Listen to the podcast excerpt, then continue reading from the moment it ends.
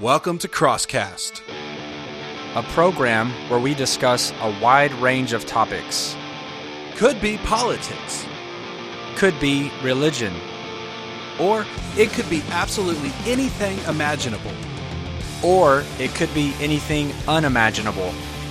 But whatever we do, we seek to glorify Christ our Lord. I'm Philip. And I'm Adam. Thank you for joining us today. So, once again, welcome to Crosscast.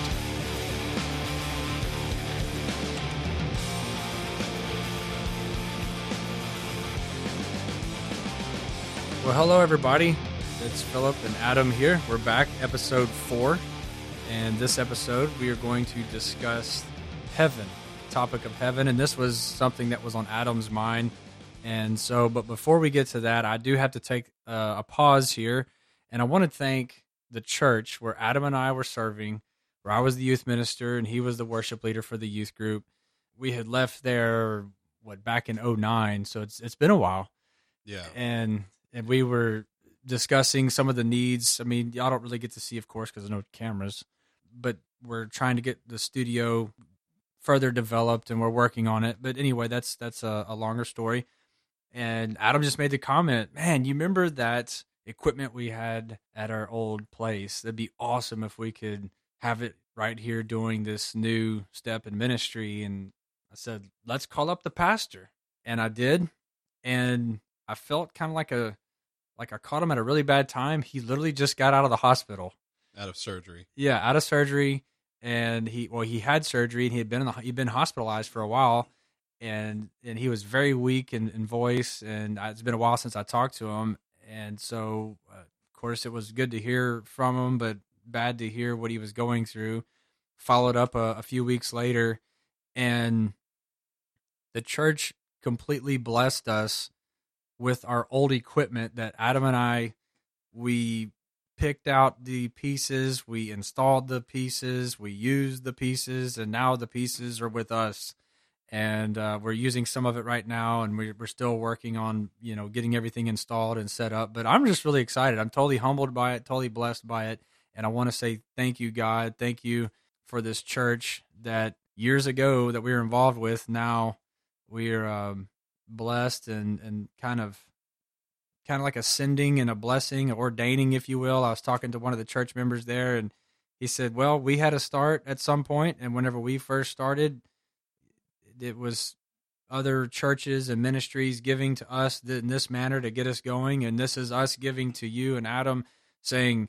Go do the Lord's work and make it happen. We're, we're with you and we're excited for you. And it was really encouraging, you know, because I haven't really talked to um, a whole lot of people over there in a while, and just to see that they were still supporting us and and blessing and into what we were doing, but it, it really blew me away. Yeah, and also on top of that, you, want to add in that it's not just equipment we had. This is equipment that we went and picked out. We specifically said we want this piece, this piece for what we were doing there, but based entirely on our history. I have a history in audio engineering, as do you. You have a history in broadcast communications. Based on our history and things we know about what we need in sound, we went and tailor picked these pieces. It wasn't just stuff that like, oh, here's what you oh, that's what we're using. Okay. I mean, it was specifically selected stuff, not just generic whatever the church happened to have. So the fact that they would give it to us after it was hand picked for a specific purpose is incredible. Absolutely, I, I was blown away. I mean, just the fact that we get to use the very equipment that we were using in ministry then, we get to apply it to the ministry we're doing now. I'm totally pumped, and this is the best way that I could do it. This is my analogy. It's as if you're a combat soldier. You had seen the theater of war for a three and a half year period, and through that time, you assembled and designed your own weapon. You you had your own radio. You were trained in how to use your communications your combat boots your combat helmet your combat assault vests and your sidearm and knife and all of these things that you would take into combat with you and you used it and you won victories. You lost some and your equipment and your tools allowed you to do what you were designed to do what you were trained to do. And then you set it down and you walked away for you know better part of a decade. Eight years. and you come back and you see it and it, there it is. And you look at it and you say i could pick that up and do business with that right there. And and then now it's in our possession to do ministry. I mean i look at this equipment not to say that this equipment is magical or special. It's not an idol but it's it is, i am fond of it and it is personal to Mhm. us and we had a lot of amazing worship sets and rallies and sermons and teaching lessons and all kinds of cool things that god did and now we have it in our possession I, i'm just totally excited Yeah, no, It- very much. it fits like an old hat it's like the pickup truck that you ne- you're never going to sell and I'll I'll throw one past that. Thank you to my wife who acquired us two really awesome chairs for the studio. The chairs office were chairs yeah, office chairs, screen back, very nice, new, beautiful, very comfortable. Very. We were using two wildly different chairs not so comfortable that were not so comfortable and a yeah. little noisy Yeah, just just a little bit. So god god is really blessing this it's been a good week. Uh, yeah, absolutely. Thank God. And and I know again, unless we mention it in this episode, you, anyone listening would have no way of knowing what's going on behind the scenes. But it truly, um, what God is doing here, bringing us these components, God is granting His favor and His blessing, His ordination, if you will, on what we're working on here in this new step in our ministry. And I, I just wanted to say thank you to all those that are supporting this. Thank you to all those that have given. We just ask for your prayers. That's what we need from you, the listener. Just please pray for us. We're not perfect people.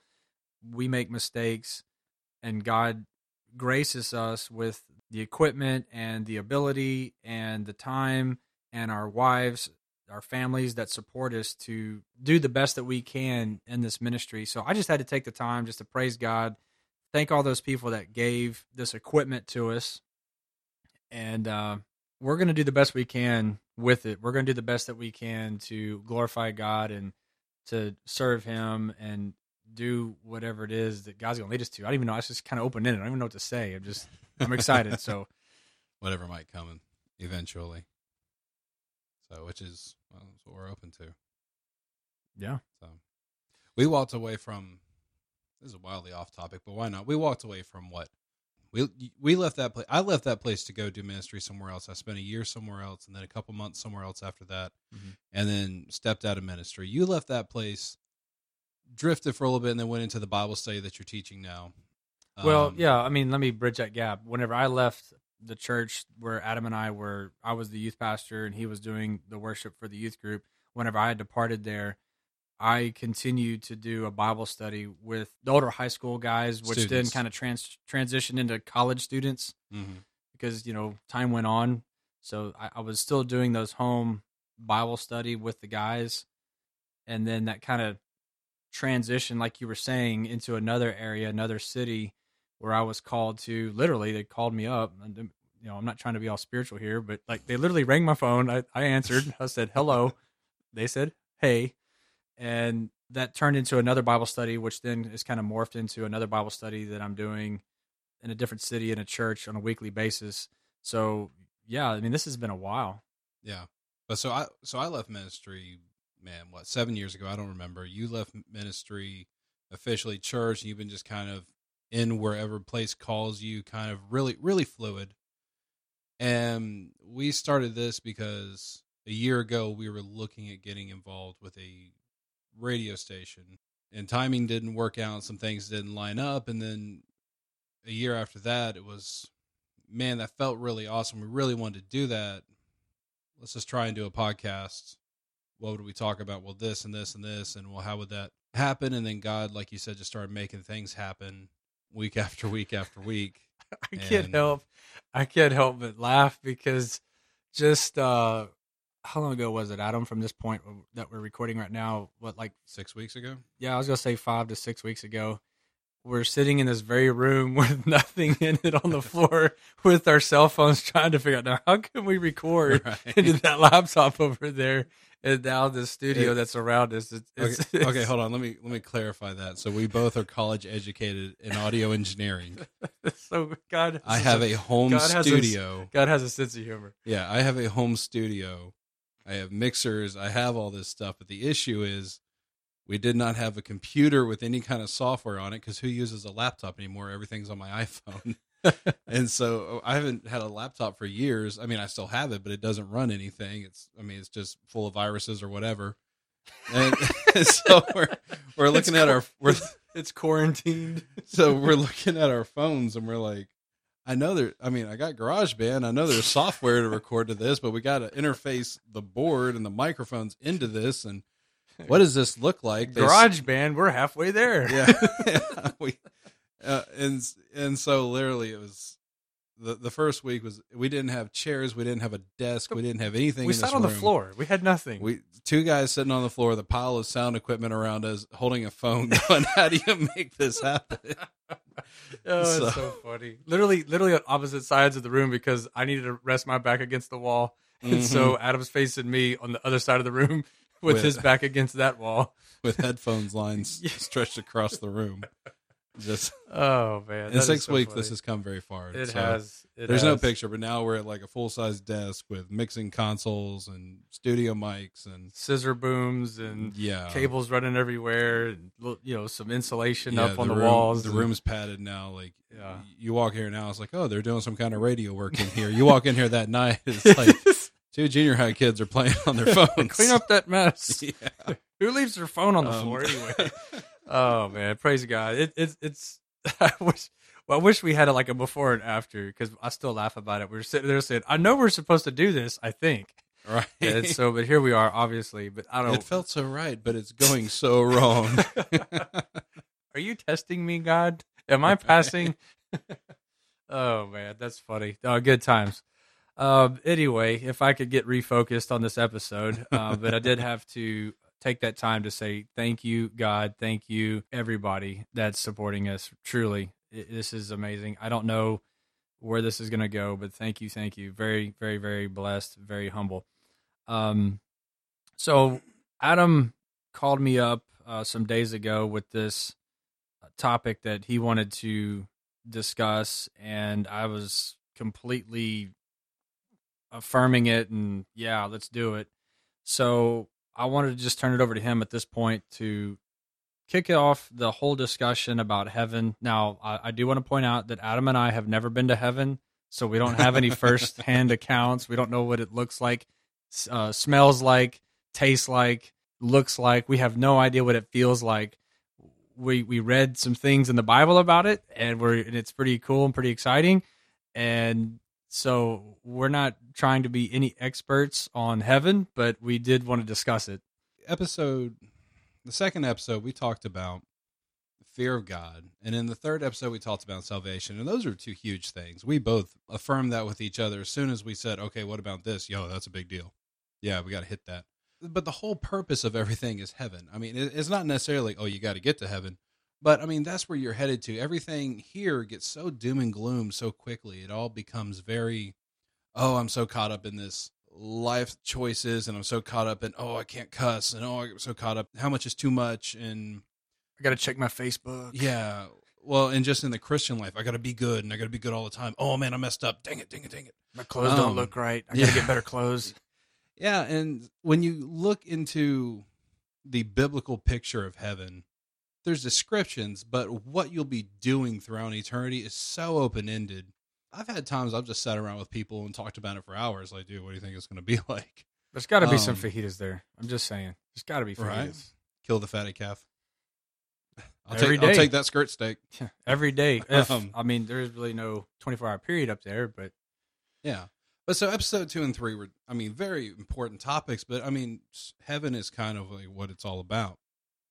Um, you got to remember, God designed man, put man into motion on the planet, put the planet into motion, and everything is running toward inevitable ending of reconciliation with heaven. So it, we'll get here today, but or you don't have heaven and earth anymore. You have the new heaven, you have the new earth, and we'll get there. But but so you have a description of a new heaven and a new earth. The old ones have passed away, and there's a moment coming where this planet must reconcile with God's design, um, with God's perfection. That that's coming. There's no option for it. It has to. So inevitably, whatever you tire up your time with on this planet, you're running toward heaven. The planet's running toward heaven. Everybody's running toward Judgment Day. That entire situation is coming. That's what's next. heaven's what happens next. No matter what you do here, this is such a finite amount of time. Described in the Bible as just a vapor, just a wisp. So this isn't what it's all about. And so why not talk about, hey, let's just want to throw it out there. We don't have a thousand descriptions. We do have some cool descriptions, but we don't have a thousand different things going on. But one of the first things is in the Old Testament, you have the Jewish temple designed a certain way and modeled after that which is in heaven, which has the Holy of Holies, the mercy seat, The outer courts, the inner courts, all of this furniture. Yeah, and you have the ceremonious way that the one the priest has to repent, has to burn offerings for himself before he can even go into the holy of holies, and if he, he had to wear a rope with bells around his waist so that if he hadn't repented of something and he stepped in the holy holy of holies, he would collapse dead, and the bells stop ringing, and they know, oh yeah, he wasn't pure enough. They drag him out. Because you can't go in and get him or you'll Yeah. join them. It'd just be a big body pile up in there. yeah so this guy had to go it was a big deal this was like literally presence of god on earth heaven on earth and everything is modeled after the bible says it's modeled after what there is in heaven. So if you go into the old testament and you read just the jewish temple designs that's how it is. But then you get into revelation when they're discussing the new temple he says so in the tribulation period you have they're laying out the plans for the new temple to be built and it says leave out the outer courts for that's been given to the gentiles which a lot of people have speculated because the dome of the rock is on the temple mount they could still build the temple on the other half of the temple mount leave out the outer courts because that's where the dome of the rock is and they could put both temples on the temple mount come up with a little piece of cord. That's a whole different thing. That's a lot of theoretical stuff. But so the temple is said to be rebuilt but then we're hitting a lot into revelations. Revelation is entirely a case study on its own. After the great tribulation period you have the thousand year reign. The thousand year reign kicks off with return of christ christ expels satan into the abyss and sets up a new kingdom for a thousand years expand on that for me So whenever Jesus Christ comes back to the earth, we call that Armageddon, or you call that the second coming of Christ because Christ came the first time when he went to the cross. And this time he's coming back as the King of Kings and the Lord of Lords. And just as Adam was saying, Jesus Christ will set up his thousand year, a literal thousand years of him reigning on the earth globally from Jerusalem.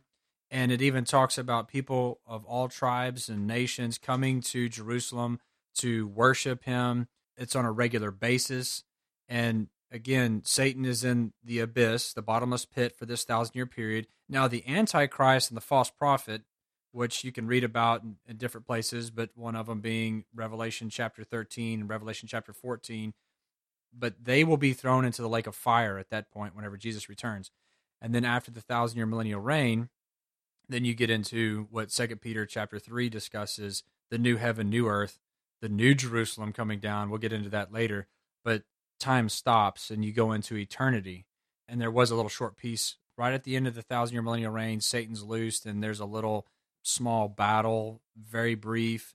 And then that's whenever Satan is finally dealt with and thrown into the lake of fire. And then you have the great white throne judgment, and then the final judgment for all those who never repented.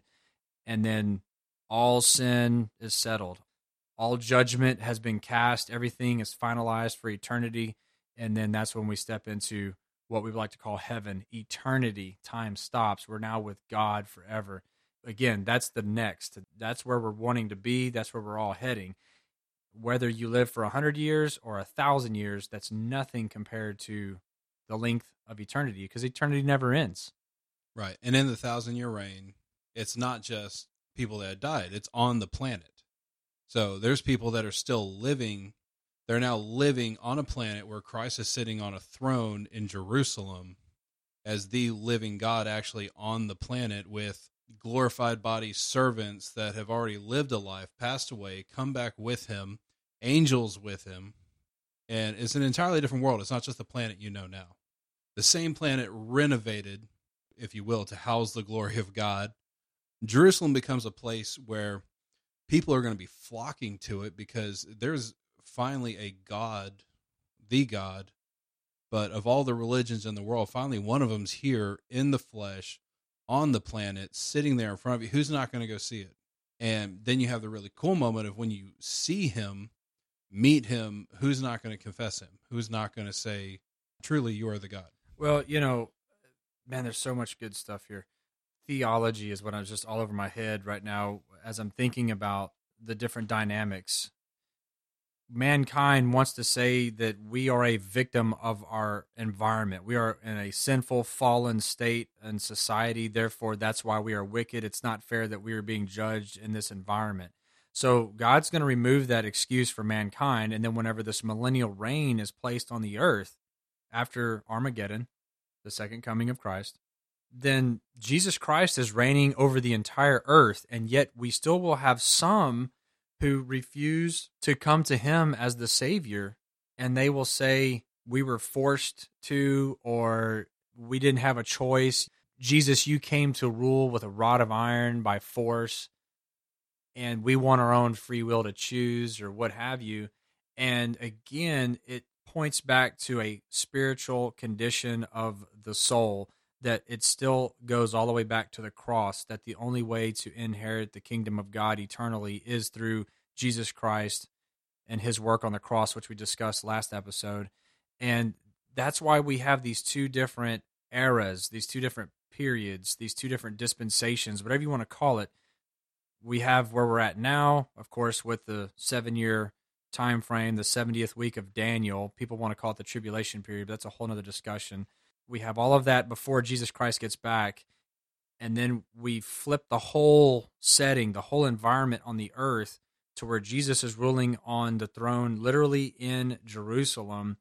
And then people go through that for a thousand years. Still, that can't save you.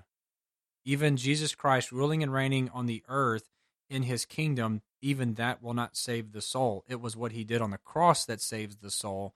Now we're totally hastening the day of the Lord. We want him to come and establish his kingdom, but that is to demonstrate that very thing that it is of the heart. But Jesus Christ ruling and reigning on the earth is going to be amazing. It's going to be awesome. We want yeah. that. Well, and like you said, it's a new era. It's it's something. It's like step one of heaven. It's like heaven part one, more or less. Now, heaven part two, when you get past what you were talking about, the Satan is loose, small battle, time stops and now you're into the eternity that's where that's where stuff is really uh, cannot be fathomed. We've had hours long discussions.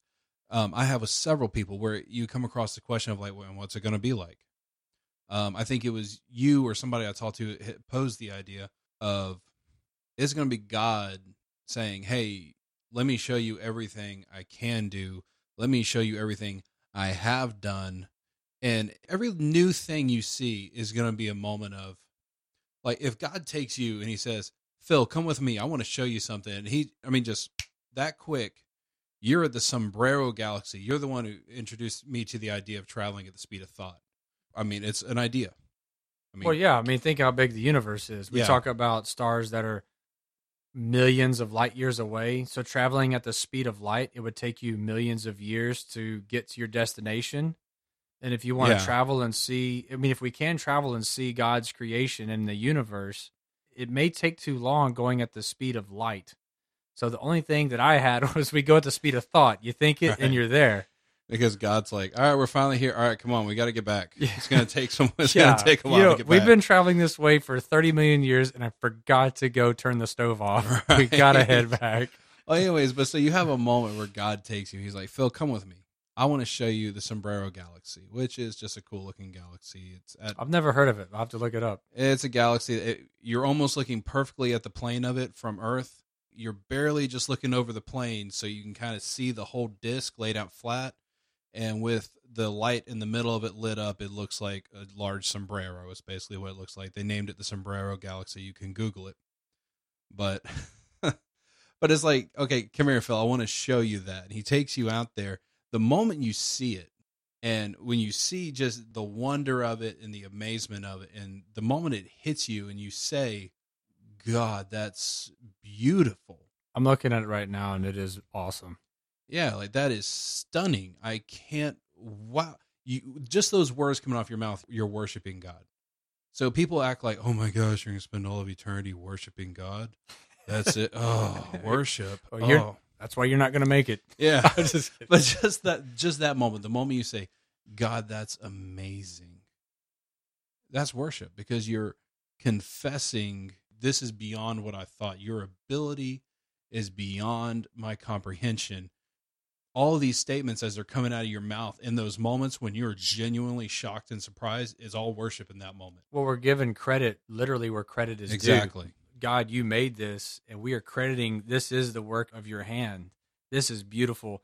And another thing that I like to consider for all of eternity is that God is a God of creation.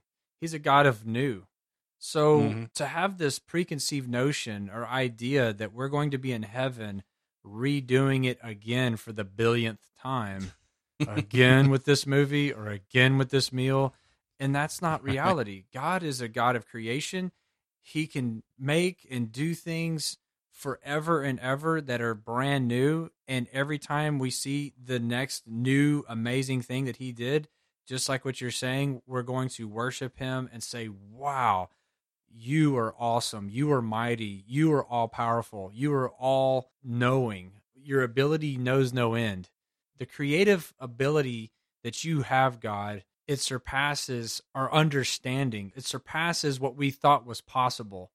And it would be like that every time he demonstrates something, hmm you know? And I don't want to overlook the fact number one cool thing about heaven is God. That's the number one cool thing. Without God, heaven wouldn't be heaven. Well, heaven is lit by God's glory. There's no lights. Yeah, it doesn't like it's there's no sun. There's no star. It's God's glory lighting the place. right. That's crazy. Again, Yeah. it's hard for us to fathom how that even works. Yeah, that exactly. concept. And there's no shadow. Yeah, God's glory lights up every area. Yeah, there's no shadows cast. There's no places where he doesn't see. There's no places where he's not. He's just everywhere. And and that's wild. That's wild. Well, this is what I like to tell people, and I know I shared this last time. I think I thought I did anyway, but I'll share it now. First Corinthians chapter two, verse nine.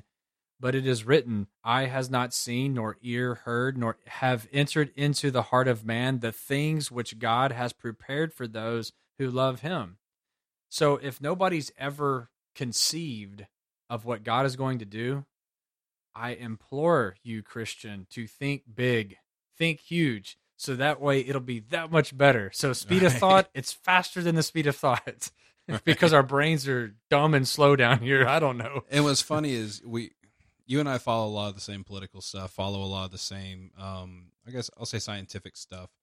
And you have people now who are so scared of death that they're doing everything they can to hasten the progress of science so that they can merge their brain with a computer in the hopes of becoming immortal because the idea of well because they don't believe in God, they have no faith, they believe in just it's over when you're dead. Well, they're trying to achieve uh, eternal life outside of Jesus Christ, and they call Exactly. that they call that the singularity. Ray Kurzweil is one of their Yeah. leading front men on that, and it's blasphemous. It's an abomination. Well, and it's a digital heaven. It's a digital eternity. It's the idea of me, man, I can create with my hands something that will put me on the same plane as God. And that's exactly what you had at the Tower of Babel. It's people saying, I'm going to be I'm going to become on the same plane with God. We're going to reach to the heavens where God is. And what happened? God's like, no.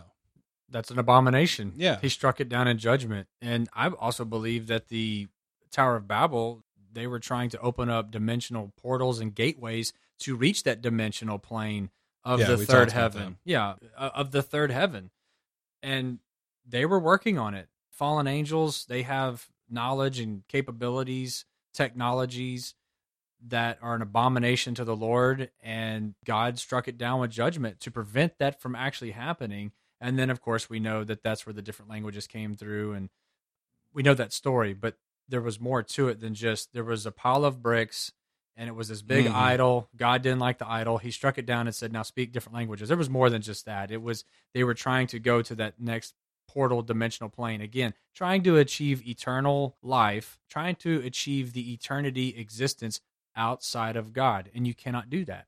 Well, and to expand on that, that runs with a theory that there are portals, if you will, in one being on Mount Sinai, talked about them being one in the air above Tower of Babel's location that they were trying to reach to, other locations just around the planet. I, I would say I would look at the areas associated with different pyramids all around the world, not just the great Egyptian pyramids, but to include those.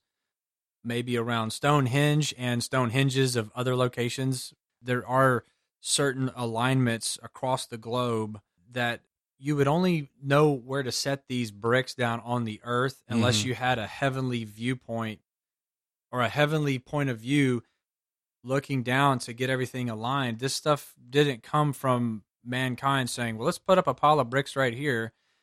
There's a lot to this dimensional portal gateways. One of them that's really interesting, and I would encourage listeners go check out what's going on in Mount Graham in Arizona and this telescope that the Catholic Church is involved with, and I think the University of Arizona.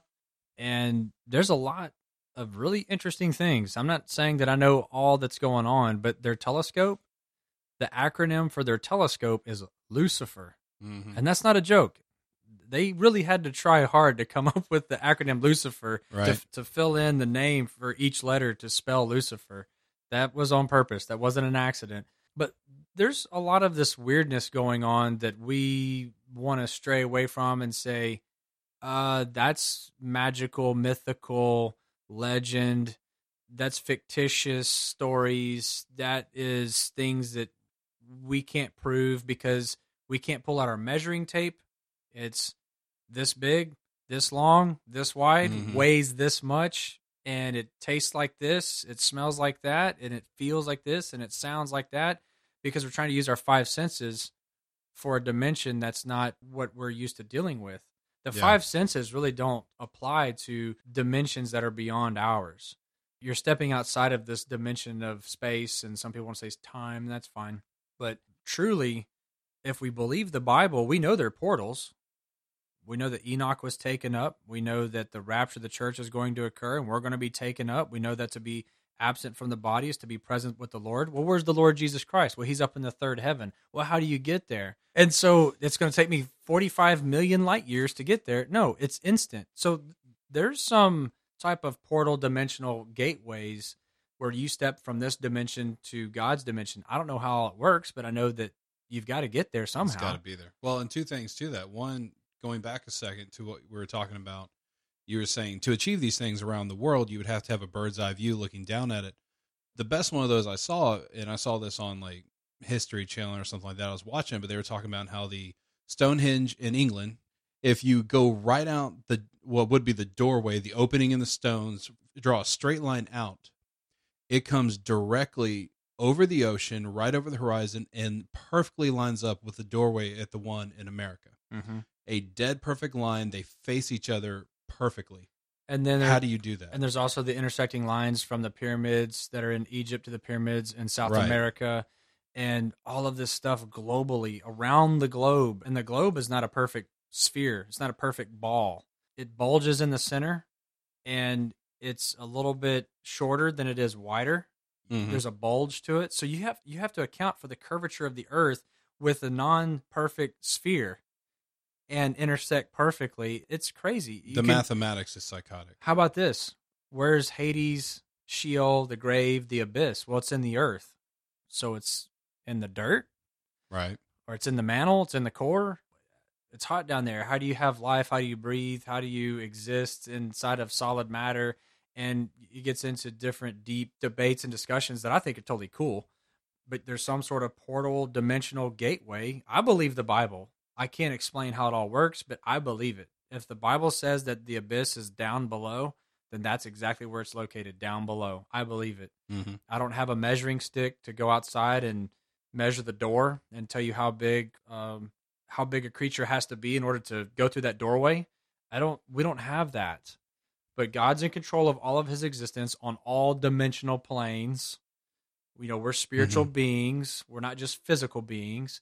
And I think the Christian knows that. But the moment that you start thinking outside to these other dimensions, I think the Christian gets intimidated, or they get scared, or maybe they start taking in these Eastern mysticism or this other occultic practices and principles of Eastern transcendental meditation or New Age cultic star worship, stargazing, or pantheism of worshiping goddess Gaia Earth or these other cultic practices from these other Celtic pagan religions or what have you, and you start pulling in all this nonsense to try to explain what the Bible has to say. And that's completely a perverted twist on truth. Right. So there's Well, There's- and there's you a- get scared. You get scared when you start saying, "Oh, there's portals around the planet to transition into the plane that heaven's in." Well, now you're dealing with sci-fi, and well, me as a Christian, well, I was way I was raised, the preacher never talked about that, and they never said anything about no portals, and I'm not buying into that, Mister Sci-Fi man. And you go back to your books with that kind of mess. But there's so much stuff that through science, not to give science any credit because every scientist on the planet, it seems, not all of them, but the majority of them, are doing everything they can to disprove God daily. But a lot of the strides they're making prove God at the same time. And as they're finding new things that, one, prove God, but two, it reinvents what we know. And when it reinvents what we know, you have to reinvent how you think and the ways of not who God is, but how God designed things. It has nothing to do with, oh, he's not who I thought he was. It has to do with the world wasn't designed the way I thought it was. It's not as black and white as I thought it was. It's not, I die on the earth and I go to heaven, but there's things going on that I was unaware of. Here's my best way of describing this to people you can buy scopes that have night vision, and they see infrared light. The human eye cannot see infrared light, but you can buy a scope, a piece of technology that does see infrared light and displays it for you and you can look at the display and say wow there's actually light rays going over there and reflecting and coming back but my eye is not capable of seeing them and nobody can argue with it you can see it it's proven it's been tested proven it's fact infrared microwave gamma radiation there's so many things the human eye absolutely does not see we only see the visible spectrum the prism. Exactly. So, in the same way, your eyes only see what your brain can interpret. Your ears only hear what your brain can interpret. Your nerves only sense what your brain is designed to interpret. Your taste buds, your smell only sense what your brain is designed to interpret. It's not that there's not other things around you, it's that you can't see them, you can't hear them, you can't sense them because you are not designed to sense them. You're designed to be blind to them. They exist outside of the physical world. That doesn't mean that they can't affect you physically. It means that you can't feel it when they're affecting you. It doesn't mean that they're not standing in front of you. It means you can't see them. You do not have a way, a natural way of sensing them. That's the key. The It natural. doesn't exist. That's why we say the supernatural. Exactly. So the human brain, although it be amazing, is at the same time a limitation designed by God.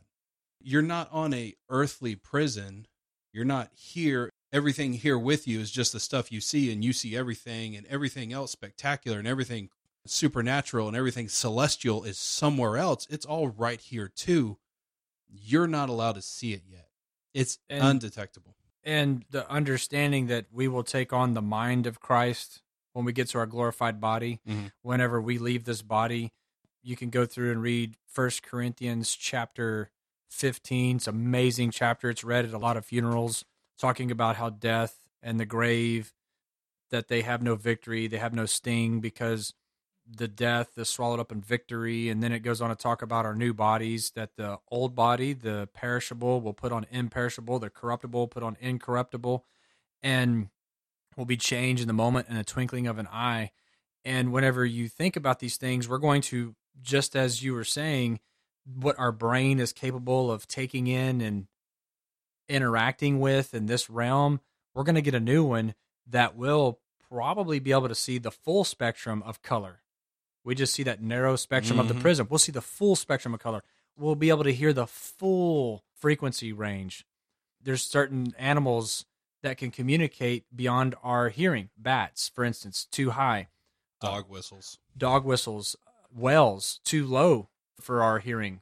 Elephants, probably. I know they communicate, and you can hear some of it and maybe some not. The waves are just too big.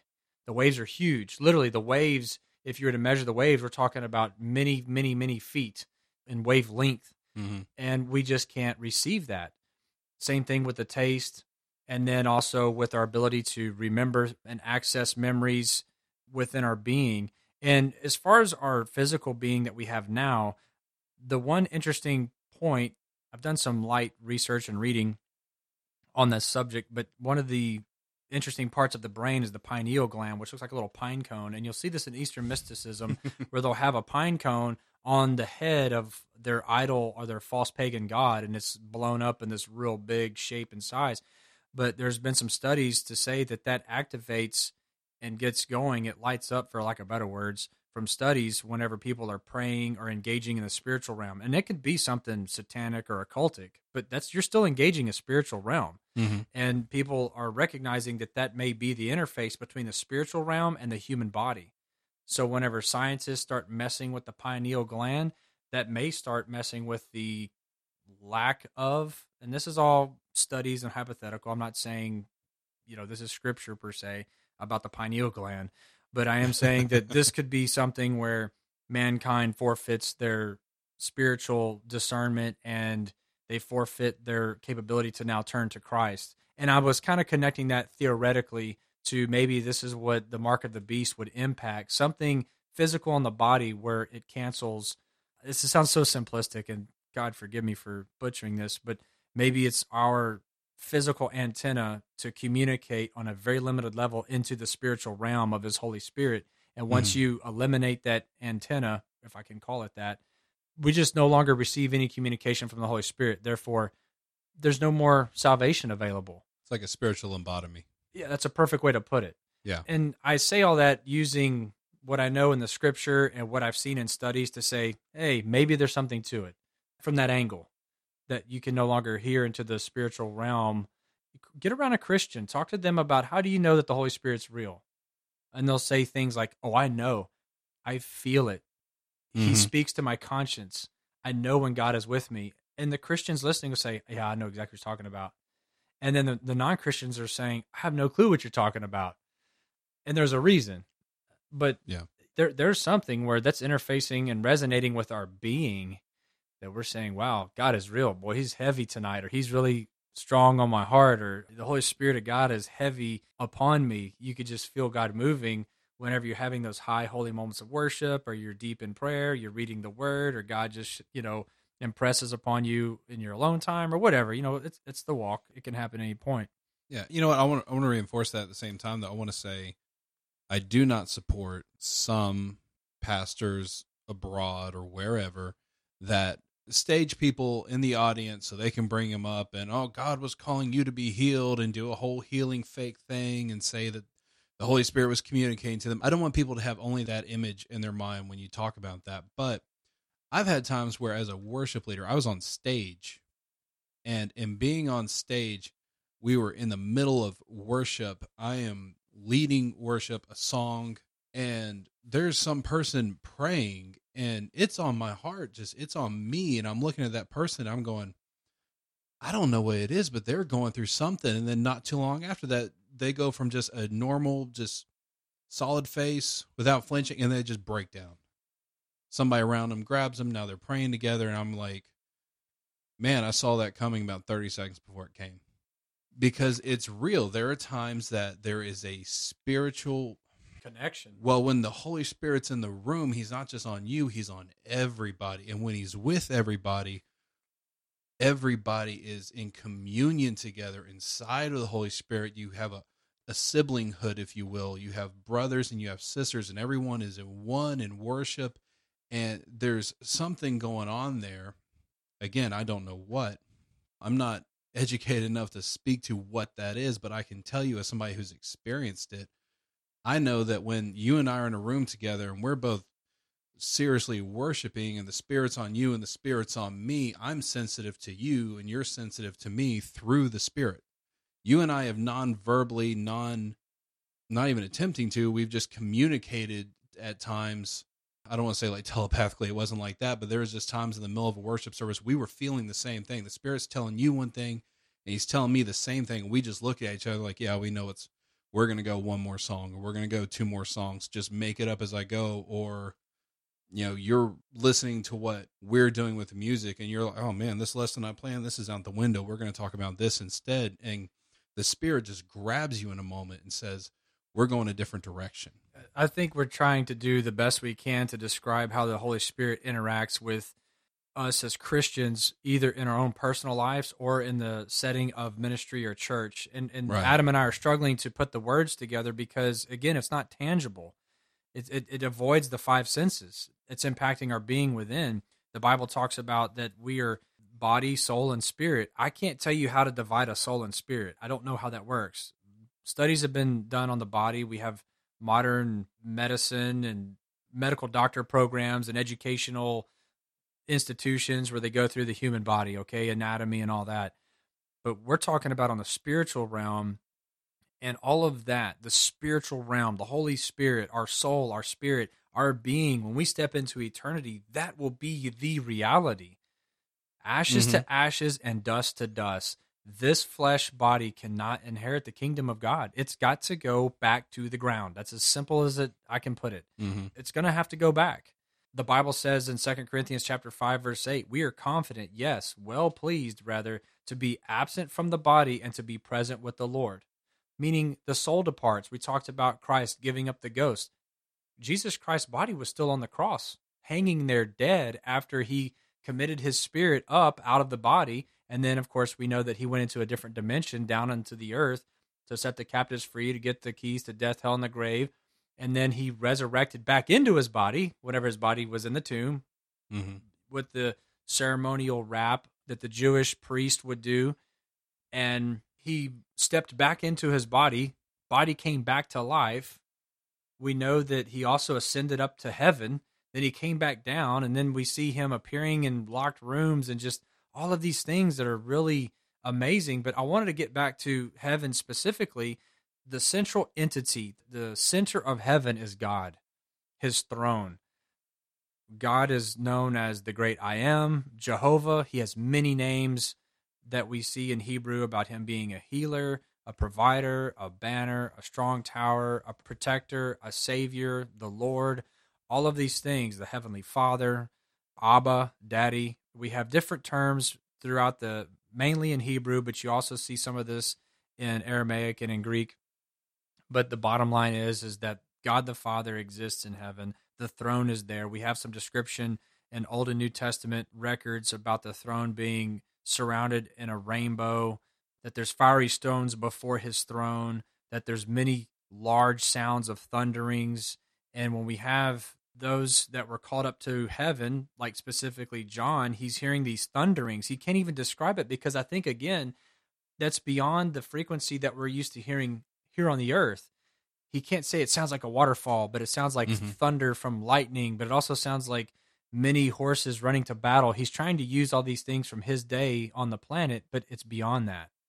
The same thing with the color. He kept saying it was like, Mm-hmm. it was like a rainbow, it was like thunderings, because it's something that he's never seen before. Well, and he describes the rainbow around the throne. He says it's like a rainbow made of emerald. So there's more than one color, but it's like it's cut and shaped and solid like an emerald. You know, it. He's doing the best he can. Yeah, It's How- How do amazing. you describe that? it's amazing and that's what's going to be exciting we will be in a different dimension with far more capabilities Mm-hmm. in our what we would think of our five senses it's going to be beyond that Mm-hmm. remember what happens whenever god looks upon a person he doesn't look at the outward he looks at the inward god knows what we're thinking. He knows the intentions of mankind. You don't have to say anything. We can pray quietly. Imagine that. So god can tune in whatever you want to call it to our thoughts and it's as plain as day to him. There's no encryptedness that he can't figure out. Even your own thoughts are bare and naked before the lord. And I believe that we're going to have an expansion of those capabilities to communicate with God, to communicate with each other, to know each other in an intimate way, not to be flesh and, and sexual. That's not my comment there. My comment is that it's an intimate of being to being, spirit to spirit, who God made us, not in the flesh, but as our being. Well, and you also have to look at it's a glorified body. So people operate in a world of emotions. People make stupid decisions based on emotions. Like, oh my gosh, I just really wanted that, or oh, I just I really love them, or they say I love them, and they're lusting. When you're in a glorified body, everything is going to become clear, in my opinion. So there's no longer my thoughts are blurred by lust. I thought it was love, but it was really lust, and there's no more. I was so stressed out and I was so angry that I wasn't thinking. No, good and bad are going to be separate in your vision. Not that you're going to be programmed to only be good, but light and dark, good and bad are going to be as obvious as black and white.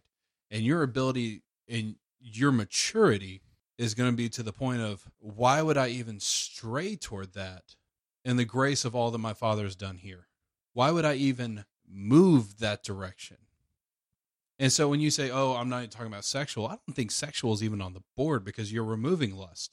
Christ said that if you even look on a woman lustfully, that you've committed adultery. So it's sin instantly. Right, and not only It that, can't be there. I don't see any record or any mention in the Bible about procreation once we get to eternity. Right.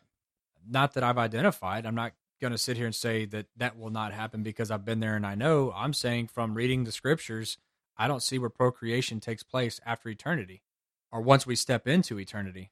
Right. Well, see, I I heard somebody talking about that one time, and they were talking about the idea of this is a big if because you and I sitting here look at the Garden of Eden and say, not the man didn't have free choice, but God knew where it was going. I've heard some people say, well, if men hadn't sinned in the garden, the garden basically would have been equal to the new earth. If sin had never been brought into this earth, this would be the glorified earth. Would they have procreated? Would Adam and Eve, would Adam and Eve have had kids and had kids and had kids and had us? Or would it have just stopped with Adam and Eve? Adam, God was happy with two, but oh, now there's sin. They're going to have to die, so now they can procreate.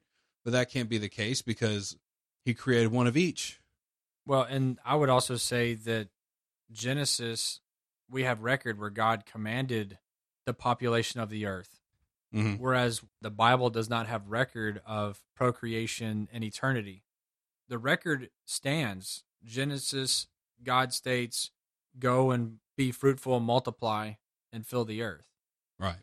I don't have record in the Bible where God says, "Be fruitful and multiply heaven and eternity," or the new heaven and the new earth. That's not there. The souls already exist, and the souls that either died in Christ or the ones that were raptured up, whatever whatever the case may be, once we're all gathered together, those will be the ones who inherit eternity and God's kingdom forever. Yeah, and that's not to discount the thousand year reign. And the thousand year reign, not everybody's glorified. You will still have procreation, not Correct. necessarily to those who are in the kingdom of heaven, That's correct. but to those that are still on the earth, still in a natural, normal life cycle, you will still have procreation there. I also want to point out too. I, I just came to mind. I've been in many youth groups, and you get all kinds of questions uh, from the students, especially, and you get questions like, "My favorite pet just died. Will my pet be waiting on me in heaven?" And we don't have any type of record in the Bible with a definite yes on that. Jesus Christ did not come to die on the cross in order to save the souls of animals. We do have record that Jesus Christ will redeem creation back to himself and that creation eagerly waits and groans for his return and the redemption. So there could be some alluding to that direction. Now, we also want to point out that there are animals in heaven. We also have record of Jesus Christ coming back to the earth riding on a horse, and all of those following him were riding on horses. We also have record that there are creatures in heaven. So you can see where some people begin to theorize based off of scriptures and references in an indirect way that pets will be in heaven. We were talking about the creatures in heaven. Like you have the description of the four creatures at the throne of God, and the description is wild. Like it's scary. You have one with the face of a man, one with the face of a lion, the face of an ox, and the face of an eagle. Four creatures. Each of them has six wings. Two they cover their feet. Two they cover their body. Two they fly. They have eyes both in front and back. Their whole thing is they just hang out in the throne room Worshipping. saying, "Holy, holy, holy is the Lord God Almighty, who was and is and is to come," and that's it. That's all they say. I think it was you, somebody I've talked to was like, dude, they got eyes front and back. They see everything and they're covering themselves. And every time a wing moves, they see some new aspect of God they never saw before. And they just got to say it again. They're caught in total worship with the Lord and it's inescapable glory. And they're completely created for the sole purpose to glorify God nonstop. Yeah. And see, another problem with the way we think is here on earth, in humanity, in this body, we're driven by all kinds of things. We're driven by money, we're driven by personal goals, we're driven by family, keeping people safe or whatever. And so it's I go to work. Why do I go to work? To make money. Why do I need money? To achieve whatever. I'm looking for what I'm trying to do. I'm looking for the things I'm trying to provide. I'm looking to get things for me. I'm looking to build a life. I'm looking to sustain what I have. We're driven. When you get to heaven, there's no more drive. There's no economy in heaven. Your house is provided. It's there's your place in the new Jerusalem. So there's no you don't get up and go to work every day. You don't have to provide for anybody. It's provided for everyone. And so you're left in a world of this mindset of me, me, me, my, my, mine. That that whole way of thinking it goes out the window. It doesn't even apply anymore. If you go to heaven and like, I gotta wake up tomorrow morning and I gotta clean the house, dude. House doesn't get dirty here. Well, I gotta, I gotta make money. Money doesn't exist here. The streets are made of gold. If you want, go chip up a corner of the street. but you're destroying God's creation. yeah. Uh, you know, I thought about uh, what all we're going to be doing in heaven and just hypothesizing. I've wondered things such as, will I be able to have one mansion with my wife in heaven? I've thought about, well, what happens to those who are widowed and then remarried and then they have multiple wives? Who do you live with or you don't live with them anymore? Paul says it'd be better not to remarry. Maybe and then I had my own theory. Well, maybe he said that because he knew that if you're married one time and then you're faithful your entire marriage, one of you passes before or whatever, or you die together, then there's a special reward for those who were married only to one person in heaven. And maybe that's you get to have eternity with your spouse in the same mansion. Not to say it's a sexual thing, but it's a companion thing. It's your spouse, my wife, and I we entered into the second holiest covenant known to man. It's right. marriage, designed by God. The institution of marriage was designed by God. And so it's of the Lord. It's good for man to be married. In fact, in Genesis, it says that it's not good for man to be alone. So I kind of think about these things, and I'm totally excited that my wife is a born again Christian and that we get to go to heaven and we'll be there forever in the presence of God and we get to enjoy each other's company forever. That's totally exciting to me. I also wonder about eating. Now we have the marriage supper of the Lamb, so we know that there's going to be a meal in heaven.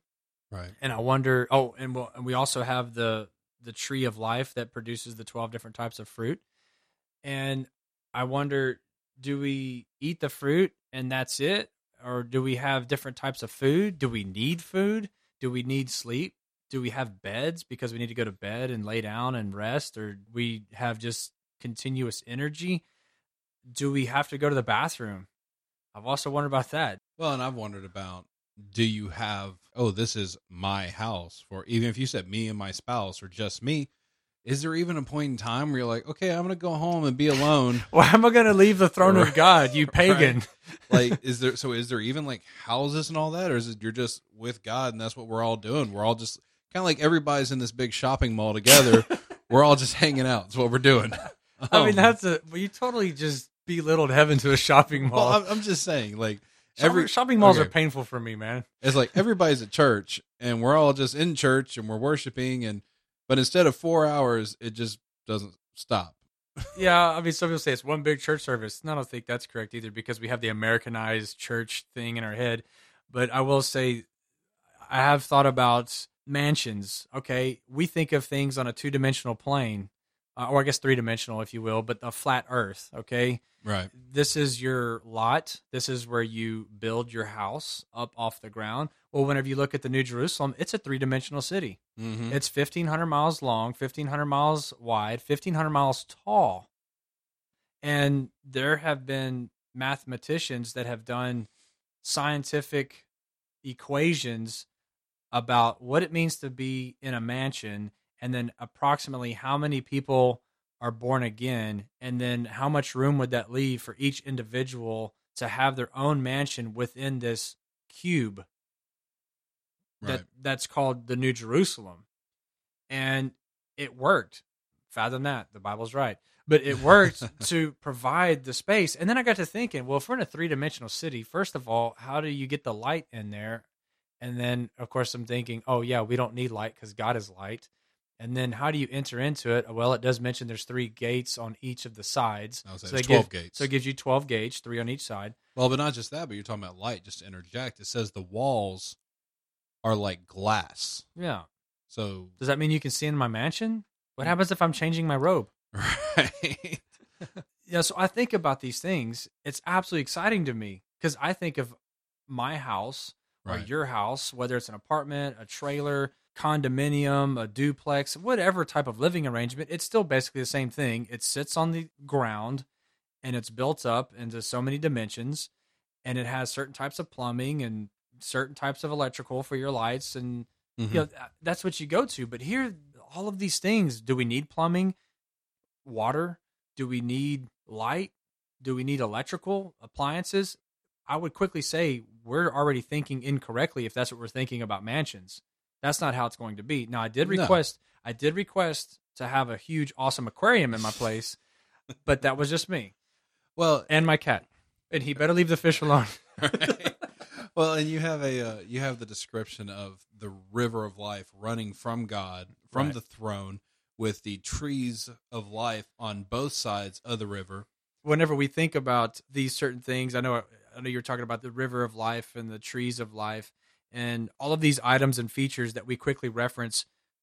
Most amazing river you've ever seen in your life. Maybe it's up in the mountains somewhere. If you're in America, there's some amazing rivers in Colorado and the Rockies. Um, you may think of some other awesome place on the planet that I've never been to, but is even better than that. When you think of trees, you think of the most majestic trees you've ever seen, whether it's the redwoods or some large cypress trees or some large cedar trees. But I completely assume these trees in this river is going to be much better than that. So Yeah, we, we well, kind of identify with the features, but again, the three dimensional, the cubed city. How, how do we travel up and down versus is it gate portals? I mean, how do you jump from level to level? What do the mansions look like? How are they shaped? All those things is still foreign to me. Well, it, okay, so two things. So one thing in talking about like the way the river is in Revelation 4 when he's describing the throne of God, he says, and before it there's a sea of glass like crystal. But it's a sea of it. So in my head it's moving like water, but it's glass crystal. That's wild. Like a liquid solid Yeah. type translucent. like if it's moving you almost expect it like cracking and breaking but not i don't i don't even know where to go with that but we're talking about the how do you move around in the new jerusalem? Pastor terry who was the pastor at the church where phil and i met he was talking about the new jerusalem one time and i remember him talking about all things answer to god including gravity and the trying to think of the word i guess the density it's not the density but the uh how easily you can move through something how like the walls themselves answer to god. You don't know what the glorified body is. You can probably move through walls. Or we can go back to what you just said the portal aspect traveling at the speed of thought or faster. Are you capable of more or less would become like mental portals? Like you think of a place and you i don't want to say teleport because people have a very sci-fi thought in their head but- Hollywood. yeah, but at the desired thought, and this is a cool thing. So at the desired thought, you go from the Sombrero Galaxy to your mansion in New Jerusalem, and at no point in time did you leave the presence of God That'd be cool. because you're traveling through the presence of God, through the will of God, because God is. Period. Right. In the universe that exists now, we see things are made of molecules. Well, let's break it down further. Things are made of atoms, and atoms have subatomic particles to make up the completion of one atom. Each of these atoms are put together to make different molecules. The molecules are put together to make large mass. But have you ever studied how much negative space there is in an atom? Correct. Like they're mostly gap. Correct. And they're always in vibration. not to get into sound and all that, but sound is the vibration through the atmosphere. That's why sound cannot exist in the expanse of space because the molecules are not together to carry the sound waves. There's no But- gas. Correct. Well, any type of matter. It Yeah. could be in a gas state, a liquid, a solid, and then you could even go to the point of plasma. But whenever you speak of how things exist in the universe with these different atoms and they're always in vibration, I very strongly believe number one that that's still the leftover vibration of when God spoke into existence everything that's still vibrating from His word. Secondly, what holds all of these atoms together? Why does matter stay together and just not explode simultaneously? Why does the bond stay there? Mhm. You know, why does atoms just leave each other and gap out into a formless shape or entity or floating atoms in disorder? Well, it's because God holds it together. We have the scripture that God holds all things together, even the invisible things. And so, whenever you're talking about a body moving through another body, maybe God just shifts the atoms to where all the atoms belonging to that being passes through the item and then reassembles perfectly on the other side at whatever speed. You know, I'm just thinking from a scientific point of view Right. of just something. I mean, I may be completely wrong, but that's what goes through my mind when I'm thinking, how could that be? And I don't have the mind of God in a perfect glorified state and all of that. I read the word, I know that it's real. I completely believe it, and it's fun to try and ponder these things, not leaving the natural order of how God has created creation, not to leave that and forsake that behind, because we do know that we will have Jesus Christ come down and set up his kingdom for a thousand years in this existence. And I do believe there will be some restoration to that. Secondly, after the millennial reign, we read in Second Peter chapter three that there's going to be a renovation by fire, that there's going to be a burning, a renovation. It says the earth is destroyed by fire, paraphrasing, but that word destroy is much like how the earth was destroyed by water during the flood in Noah's day. And so it's not a destruction like the earth ceases to exist, but it's a renovation of the earth, a renovation of heaven to where there's a new earth and a new heaven. And then now maybe the dimensions change. Maybe the laws of nature is what we would like to call it change. Gravity, what it takes to sustain life, the mode and manner in which we travel, the mode and manner in which we communicate, the mode and manner which God exists and how we see him. All of that is a it's a total game changer. So then I would say the way that we exist now, there's no way that we could apply the laws of nature into what's coming in the new heaven and the new earth because it's all new. God resets it in a much better way for eternity. Time stops. Well, and you have a new heaven and a new earth, and you have a new nature. You have a, I mean, what does it say about trees? Well, not a whole lot. Is it going to be the same trees? Might be new trees, because I mean, the water looks like glass. It says it's the tree of life. Nobody even knows what that thing looked like. It might be trees of glass. It might be trees of sapphire. It could be a tree made of substance that we've never even seen before. We're talking Yeah. about the periodic chart. Maybe all of that is thrown out.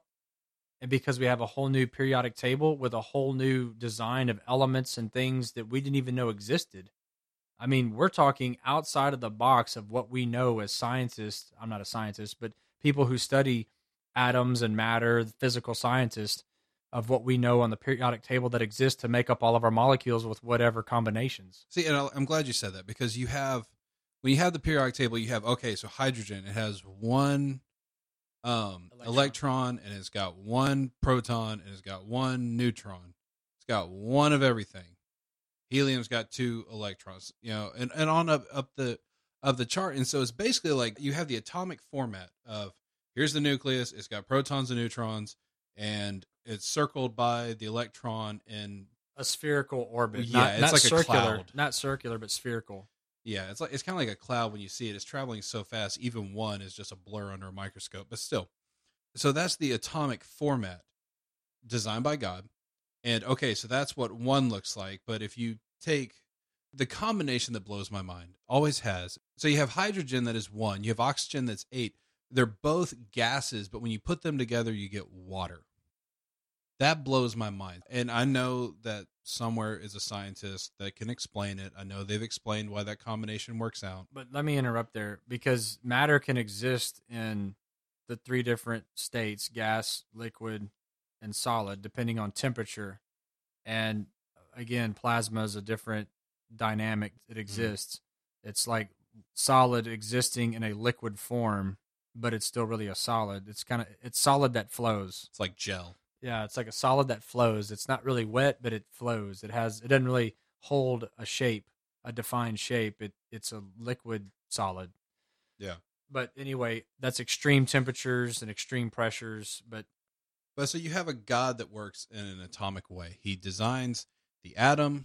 These things are going to bond together in this way. They're going to share electrons, and when they start sharing electrons and bonding, they create new things, new things like water from two gases. To me, that's incredible. And the higher up the up the table you go, the heavier things get.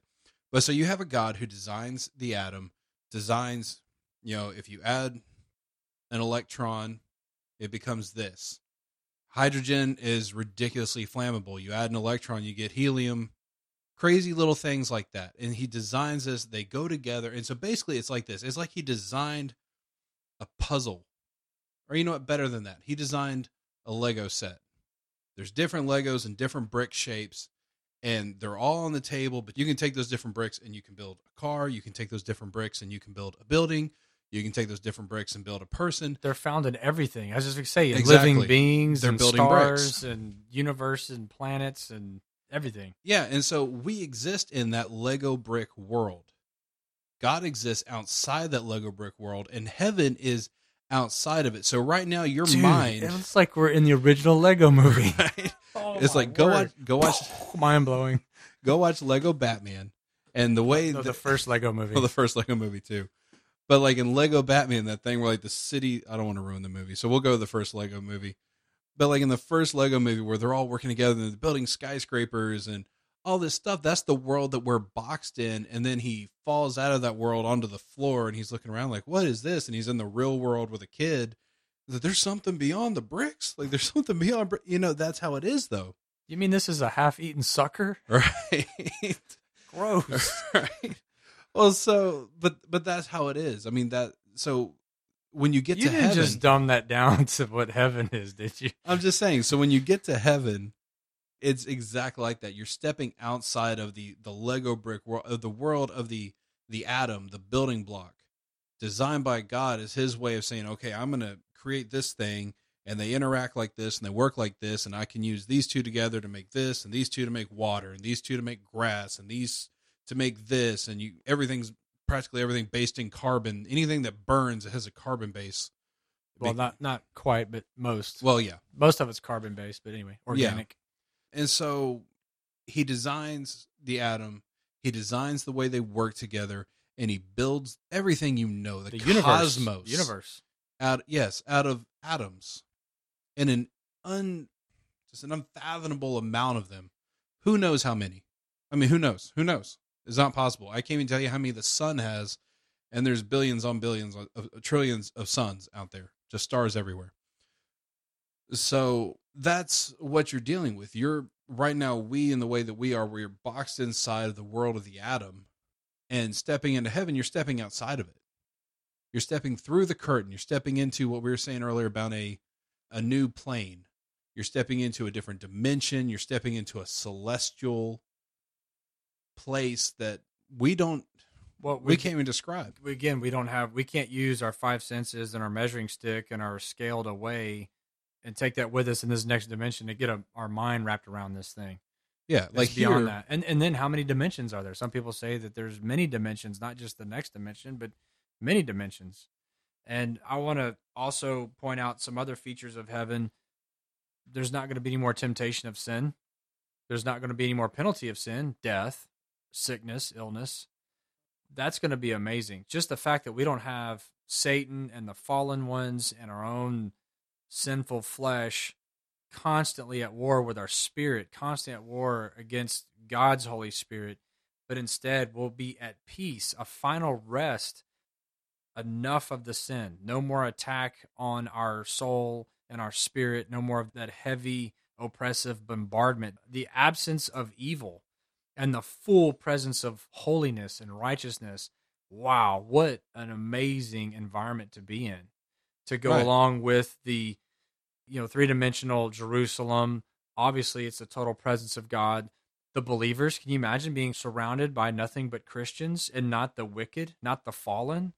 It's going to be nothing but believers. And I've also wondered too, like how will we be able to remember those who didn't make it to heaven? I believe that we're going to be witnesses at both judgments. Number one, we're going to participate in one of the judgments. I'm talking about for souls. There's other judgments besides the souls, but you have the judgment seat of Christ. And Second Corinthians chapter five, verse ten says, "For we must all appear before the judgment seat of Christ, that each one may receive the things done in the body according to what he has done, whether good or bad." And Paul was talking to the Christians. He said, "We must all appear." And it's whether you did good or bad. Now, this has nothing to do with did you obtain salvation? You obtain salvation, and then now this is what takes you to this judgment. We call it the Bema seat or the judgment seat of Christ. And then you have the other judgment for humans, the great white throne judgment. Now, at the seat of both of these judgments is Jesus Christ. They're two different events. And whenever the great white throne judgment occurs, you have the lost souls who died in sin are resurrected up to judgment and then they are judged for their sins outside of Christ and then ultimately cast into the burning lake of sulfur out into outer darkness and that's where they will remain forever while the Christians will inherit eternity with the new heaven, new earth, new Jerusalem. So we will be separated permanently from wickedness and all of those people were cast out. And now we're going to be surrounded by good neighbors. We're going to mm. have godly people, people who want to glorify God, people, who, the redeemed, the saints of God, the body of Christ, the bride of Christ. And that's going to be fantastic. No more debate about what's right, what's wrong. No more debate about, well, this is acceptable in my eyes. No, we're all going to be worshipers of the same God, the Right. only God. That's going to be amazing. So, those are the things that we don't want to overlook. My body gets tired of dealing with sin. My body just gets tired, period. I have to go to sleep.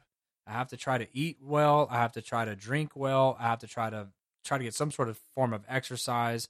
I've got to try to take things that are nutritious and vitamins to so that things don't ache and hurt and pop and I can kind of do what I need to do and Yeah. but I can still tell that this body is heading to the grave. It's not going to make it. It's going down. I'm trying to keep it going, put some more duct tape on it and you know, get some more glue and keep things going, but it's going to go down.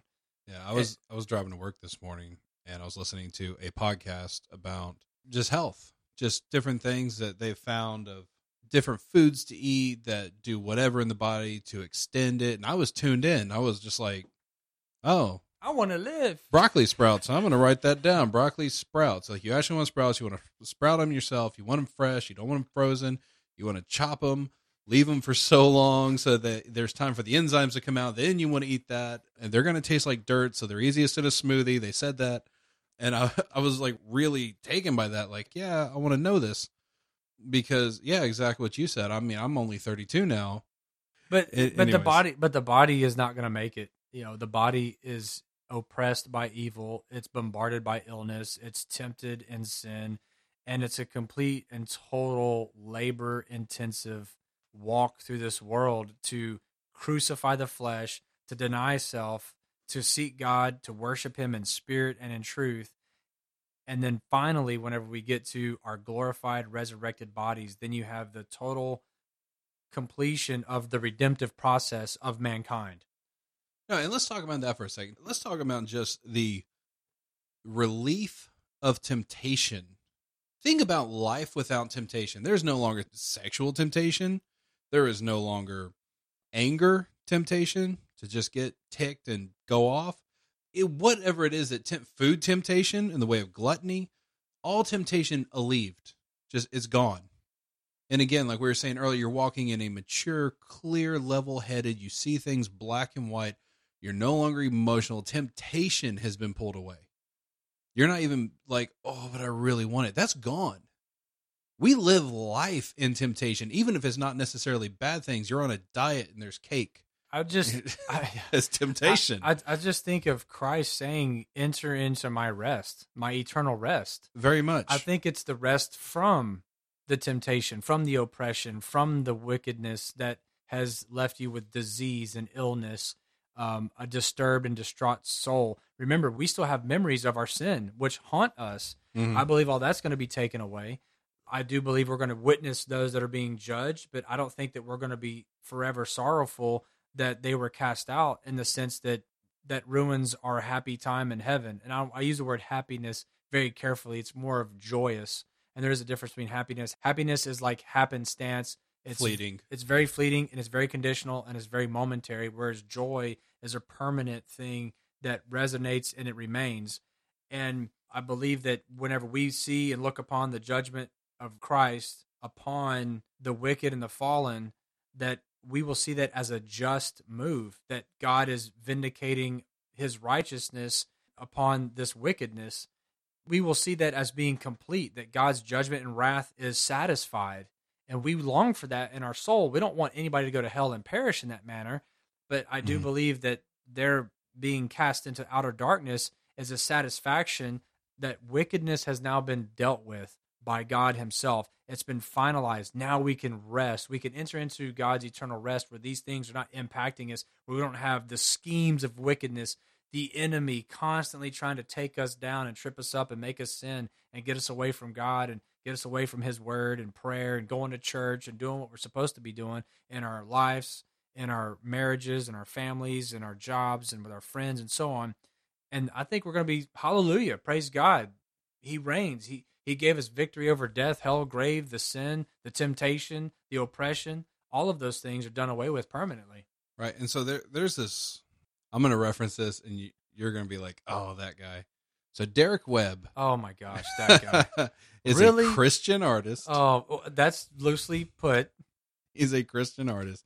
And his second solo album after he left Caedmon's Call, it was called The House Show, is a live recording of him playing in a house. And he talks a lot on that CD. He talks a lot, like in between the songs. And in one of them, he's talking about how the best thing that could ever happen to him is for all of his sins to be put uh, just up on big screens in front of everybody and that he bare and exposed in front of everyone that they could see him, him for who he really is and he says what that would do is i would have nothing left but god if i couldn't hide anymore and that's what it's going to be like in heaven because all of everything that you've done you've been judged whether or not it's been exposed to everybody i don't know but you've been judged all those things that you're spending all day every, oh if anybody knew about this or oh if anybody knew that i had these thoughts or oh my gosh i hope that this never comes out i've got to just keep burying this for the rest of my life like it's i have for how burden. long It's Oh, a it burden. It, it's a total And it's gone. burden. yeah it's gone it's off your shoulders even if everybody knows about it you would still rejoice that everybody knows about it because your mindset's changed. You no longer sit in there like oh i love to have this i just don't want anybody to know. Instead you're going that thing's gone. That's not even a part of me. Thank you god for taking it away. It's gone and hallelujah. This is such deep theology because Jesus Christ says that my burden is light, my yoke is easy. Again, come to me, all you that are heavy laden, I will give you rest. Those who are thirsty, I'll give you I'll give you drink from the water of life. I am the bread of life, and you'll never hunger again. All of these things, he's pointing to the dimension of eternity. Not that, oh, the fajitas are going to be so good up here, you're never going to want anything else. oh, this water that's flowing. I mean, there will be a literal river up there, but my point is, is that we quickly gravitate to the earthly things and try to attribute what that means up there. But this is the spiritual world. This is for real. This is the reality, not this momentary time on earth in this body. Um, there was Mhm. another thing going back to that judgment seat of Christ for the Christians that we're going to be judged and uh, for what we have done, whether good or bad, when we get to heaven. And whenever we get to heaven, and I didn't even really get into the rewards or even prep that, but whenever we look at the the rewards, whenever we go to the Bema seat, which if you do any study on this, the Bema seat was basically the winner's podium after ancient Olympics. Okay, so everybody placed and that is able to get up on this Bema seat and they get the award based off of their placement in these competitions. Paul was making the parallel of Christians walking the walk of God on this planet and that we beat our bodies into submission so that we might win the race, just as a runner beats his body to win the race in these competitions, and that we would appear before Christ at the Bema seat to be rewarded upon what we've done, the performance that we gave to the Lord. This has nothing to do with earning salvation. This is the result of how we lived based on God's laws and what's righteous because he sees the intent of our heart. So it's only going to be things that were pure. Right. And so all of these things that we look at are important from God's that we look at it from a God point of view. We're going to have certain types of crowns. We're going to have certain types of garments. Things are named in the Bible: gown of salvation, robe of righteousness, the martyrdom's crown, the soul winner's crown, there's blessings for reading the book of Revelation. There's blessings and a reward for those waiting and longing for the return of Christ. There's a soul winner's crown for those that are evangelizing, and on and on. And, and there's many things that I believe aren't even listed in the Bible, but they're alluded to that we will receive the reward whenever we are doing things to glorify God and inside of His will, that the, His Holy Spirit is using us to be His hands and feet to advance the kingdom of God, to proclaim the truth, to read the Bible, understand it, apply it in our life. And God looks down on that regardless of who's around seeing this. God is always watching and he will come and he will judge us and it will be perfect. He's not going to mess up on the judgment. It's going to be perfect and then the rewards that you've done will be given to you by God with perfect accuracy reflecting the work that you did while on the planet. That to me is remarkable. And I believe as we go through heaven and we're interacting with other believers in eternity, we will be able to look upon those other individuals and see the rewards that were bestowed them and be able to immediately recognize the type of life in Christ that they were leading, what they were doing for the Lord while on the planet, and how they were serving God or maybe not so much serving God. Now they're all saved, but what they were doing Right. for the Lord while they were here. like the different crowns or different colors or some kind of different denotion that tells you, you know, that's what that one is. Like, Yeah, this- oh, he's the- got the soul winner's crown. This or- person was martyred for the cause of Christ. which is a huge one. Oh, by the way. absolutely. Absolutely. Um, all of the world of these days, when you hear the word martyr, it's always in Islam. It's always in martyrs for jihad or martyrs for Allah, whatever. So that's where you hear the word martyr these days. Nobody says martyr in the way of Christians, and why, I mean, in China they might. Chinese Christians live a horrible life because they're targeted. In America, though, it's so easy. I mean, our media is oh the martyrs over there, the martyrs over there, because here Christians are we don't know what martyrism is. We don't even know what it is to suffer. At least not for the name of Christ. the persecution that we experience here in America is completely different from the persecution that Christians face abroad, that Christians face in other countries where false religions are hostile to Christians on a physical level, where Right. they are going to hunt them down and kill them. Whereas here, it's more of a political rejection or a social rejection. It's uh, ostracizing, which will ultimately lead to a physical persecution, a physical rejection, or a physical attack. Right. We know that's where it's all going when we get to the Antichrist and the mark of the beast and that climactic point. But whenever we get to heaven, we'll be able to recognize who was serving Christ with full obedience. And God is keeping track of every single Christian on the planet, whoever existed, whoever will exist, and He will know exactly how they lived for the Lord or to what degree, to what extent in suffering. Whenever we go through this world, God demands of us obedience. And that could be obedience through persecutions, through trials, through testing, and then the results of that testing and will be demonstrated at the judgment seat of Christ. I almost kind of liken it to military. You can see different people's ranks or which Mhm. uh, branch of service they were in, or maybe medals of different campaigns, or which rank that they occurred, or if they had Purple Hearts or any type of honorary awards to whatever degree, different stars. And I think that's a little bit of a simplification of God's kingdom and how he's going to adorn his saints. But I think this should be motivation for each one of us. Serve the Lord with zeal. Serve the Lord with accuracy to his word.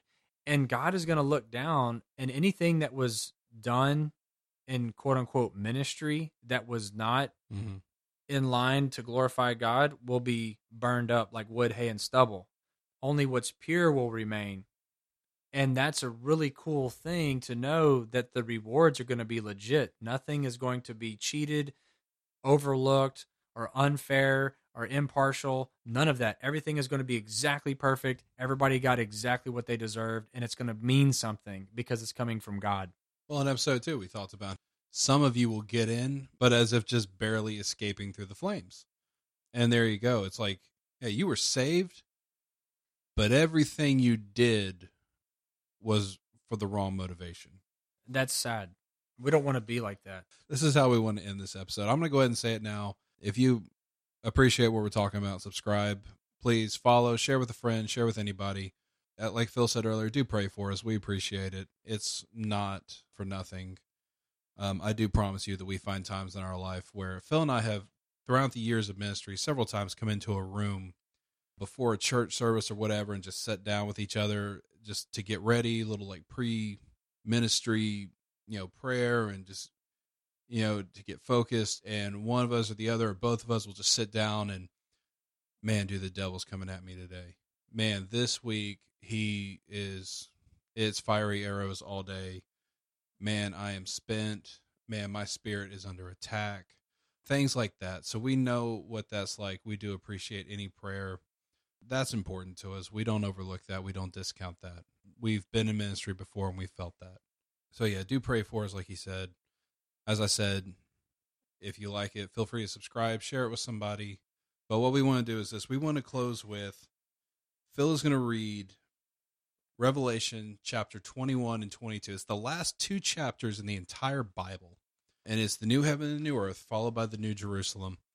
And it's John the Revelator so writing what he saw as the new heaven and earth came to be, and as the new Jerusalem came down, and the full description of it, and everything we've kind of been talking about tonight, and everything we've been kind of referencing to the walls of glass, three gates on each side, the cubical design. It's all in this, but it's the part of the Bible that really describes it, and it's the ending of the Bible with such a powerful ending that it has. And so Phil's going to read this. Thank you for listening. Revelation chapter 21, verse 1. Now I saw a new heaven and a new earth, for the first heaven and the first earth had passed away. Also there was no more sea. Then I, John, saw the holy city, New Jerusalem, coming down out of heaven from God, prepared as a bride adorned for her husband. And I heard a loud voice from heaven saying, Behold, the tabernacle of God is with men, and he will dwell with them, and they shall be his people. God himself will be with them and be their God, and God will wipe away every tear from their eyes. There shall be no more death, nor sorrow, nor crying. There shall be no more pain, for the former things have passed away. Then he who sat on the throne said, Behold, I make all things new. And he said to me, Write, for these words are true and faithful. And he said to me, It is done. I am the Alpha and the Omega, the beginning and the end.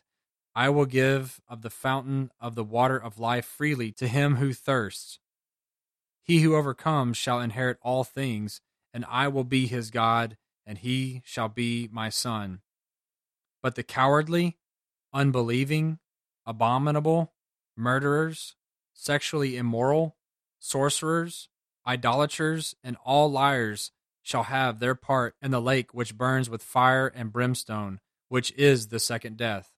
Then one of the seven angels who had the seven bowls filled with the seven last plagues came to me and talked with me, saying, Come, I will show you the bride, the Lamb's wife. And he carried me away in the Spirit to a great and high mountain, and showed me the great city, the holy Jerusalem, descending out of heaven from God, having the glory of God. Her light was like a most precious stone, like a jasper stone, clear as crystal. Also, she had a great and high wall with twelve gates and twelve angels at the gates, and the names written on them, which are the names of the twelve tribes of the children of Israel. Three gates on the east, three gates on the north, three gates on the south, and three gates on the west. Now the wall of the city had twelve foundations, and on them were the names of the twelve apostles of the Lamb. And he who talked with me had a gold reed to measure the city, its gates, and its wall. The city is laid out as a square, its length is as great as its breadth. And he measured the city with the reed, twelve thousand furlongs. Its length, its breadth, and its height are equal. Then he measured its wall, one hundred and forty four cubits according to the measure of a man, that is, of an angel. The construction of its wall was of jasper, and the city was pure gold, like clear glass. The foundations of the wall of the city were adorned with all kinds of precious stones. The first foundation was jasper, the second, sapphire, the third, chalcedony, the fourth, emerald, the fifth, sardonyx, the sixth, sardius, the seventh, chrysolite, the eighth, beryl, the ninth, topaz, the tenth, chrysoprase, the eleventh, jacinth, and the twelfth, amethyst.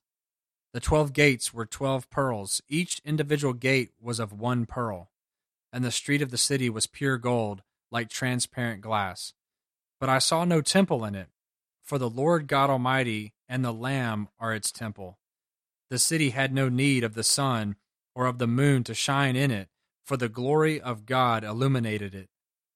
The Lamb is its light, and the nations of those who are saved shall walk in its light and the kings of the earth bring their glory and honor into it. Its gates shall not be shut at all by day, there shall be no night there. And they shall bring the glory and the honor of the nations into it. But there shall by no means enter it anything that defiles or causes an abomination or a lie, but only those who are written in the Lamb's book of life. Chapter 22 And he showed me a pure river of water of life, clear as crystal proceeding from the throne of God and of the Lamb. In the middle of its street, and on either side of the river, was the tree of life, which bore twelve fruits, each tree yielding its fruits every month. The leaves of the tree were for the healing of the nations.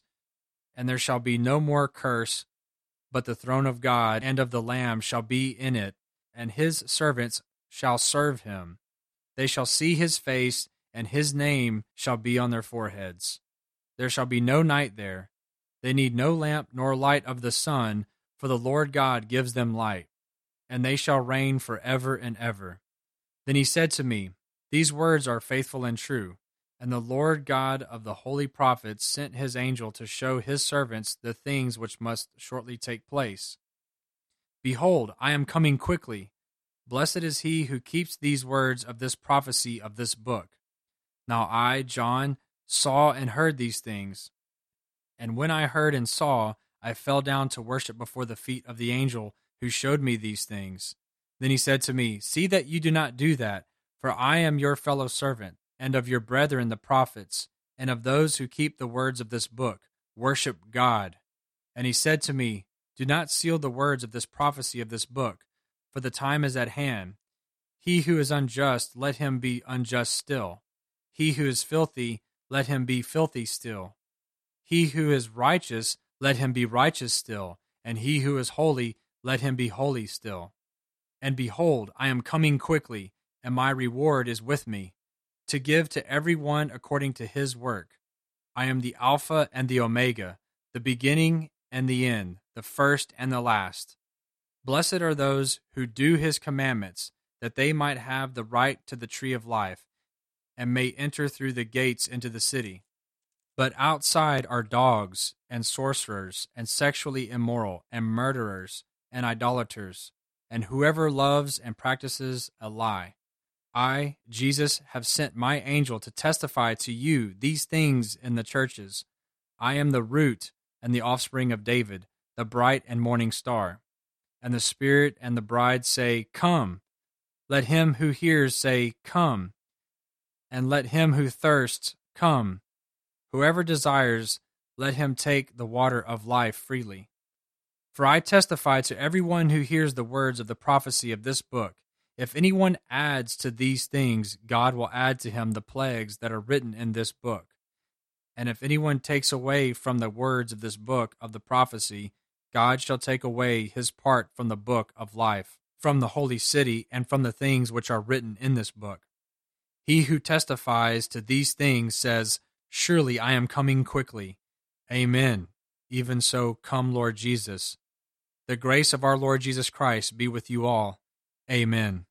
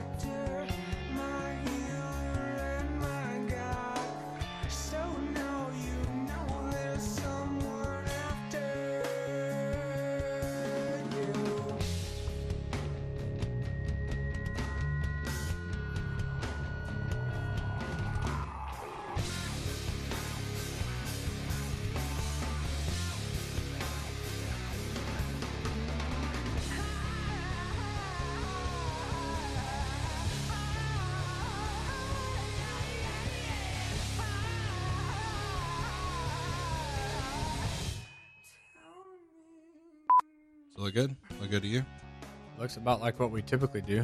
Oh, that's pretty good. That works for me. That's a lot better. You're gonna have to come up. You see, I've got a bigger spread there. Than what I do? Well, yeah, you're right up on the mic at that point. Well, yeah, 'cause discussion area, I'm normally about right here, and I float out to about here and then back in. I know. Yeah, look behind you. That was see that real big. Yep, that, and then that's where you were. Gotcha. I'll try to stay right here. All right. Well, I've got the benefit of watching. Yeah. I like that. I got the benefit of uh, no more you.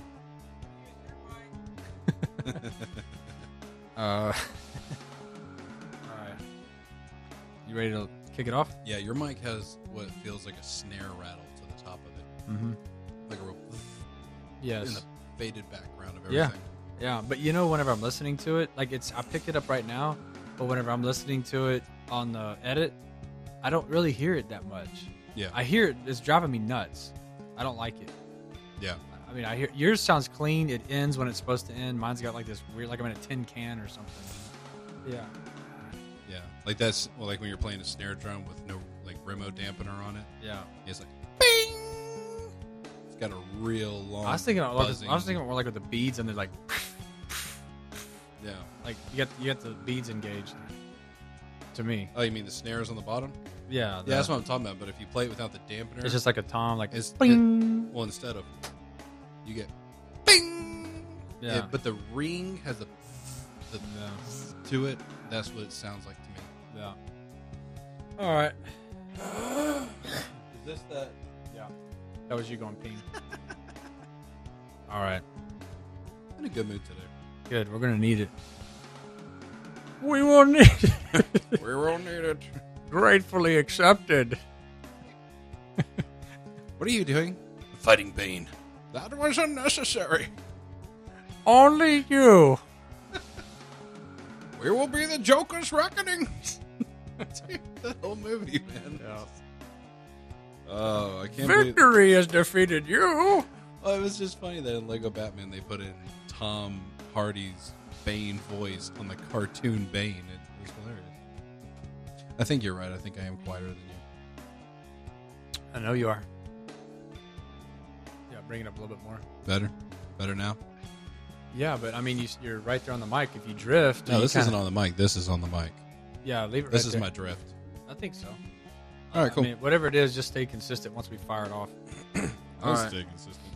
All right. You ready? Oh yeah, we're already recording.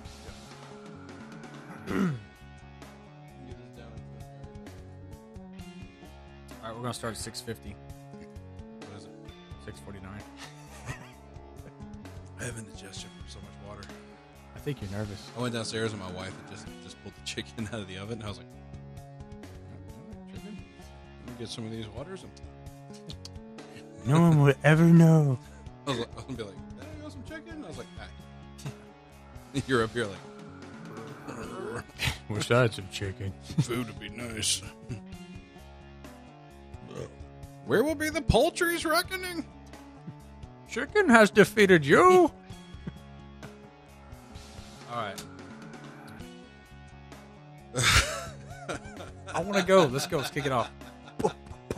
Oh, just had to get one more. Hold on, let me verify my notes one last time, just for what Yep, we're still on episode four. Yeah. I'm gonna do. nice guitar.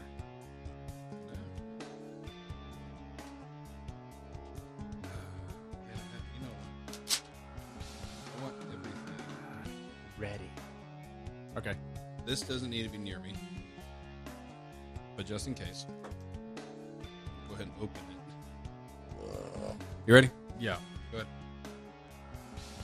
I'm, I'm an expert. It smells like, looks like, and tastes like Fajitas. a Whataburger. Oh, fajitas, man. If you've ever had a Whataburger, um, Sorry, Lord. Please forgive us. fajitas do taste No, good. so here, so here, so here's the idea, man. Is we we talked about one being on top of Mount Cyanide, um, cyanide. that sounds like a deadly mountain. Okay, okay, okay. Hold on, let me get it all out, man.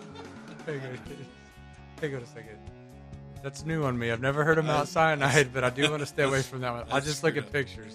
I, sh- I, I misspoke on that one. I'll say.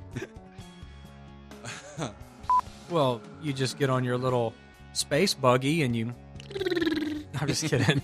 and so it's going to take me 45 million light years to get there. No, it's instant. So now, my first cat that I ever had, I had two. My first one was an amazing cat. I'd like to think that cat's going to be there. now, I know a dog that busted hell wide open, and that was the one. It was a German Shepherd. I was riding my bike along the road, and I was about seven years old, and he was in the front yard with a stake driven down into the ground on a chain. And this German Shepherd saw me riding down the side of the road closest to his yard, and he took off straight at me, and the chain snapped and completely jumped the ditch kept coming at me and then lunged and sunk his teeth in right into my hip, blew me off my bike. I totally peed my pants, literally, and I was screaming for my life as it was gnarling on me. And fortunately, my dad was visiting our neighbor across the street and heard the whole thing, and he ran up there, and the dog ran off. We called the police. The police showed up. They had to get this dog was gnarly. They had to get that long pole and wrestle this dog to get him up into this caged truck. And what ended up happening is they actually put the dog down.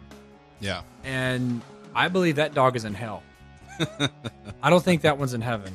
that dog has a special place. Yeah, it's real hot right there where that dog is at. And and I'm okay with that. I'm totally at peace with that dog being in hell. I really am. I peed my pants, man. And I had to get a shot. I had to get a shot too. I got I got I peed my pants and had to get a shot. it was terrible. I'll never forget it. And so you're left in a world of this mindset of me, me, me, my, my, mine. I got to do, do, do, do. I'm trying to achieve things. You said doo doo.